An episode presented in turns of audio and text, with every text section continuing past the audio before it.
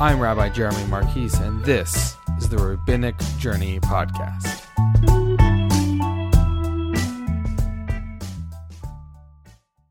Hey everybody, Shabbat Shalom. I am so excited to uh, to have a, a weekend right here after after a nice long week. And what I wanted to tell you is a little bit about this week's parsha. It is one of my favorites. It's just it's a list of rules. And it seems kind of obtuse when you first look at it, but rules give us structure, and that's a part of meaning making, right? No, none of us uh, do anything we want all the time. As much as I want brownies for breakfast, I, I really can't have it.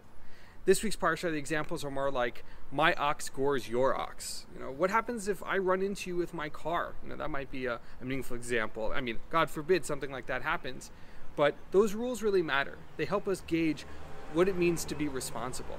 And so, I wonder, and I want to ask you, what rules make your life more meaningful? What rules help you live a better life?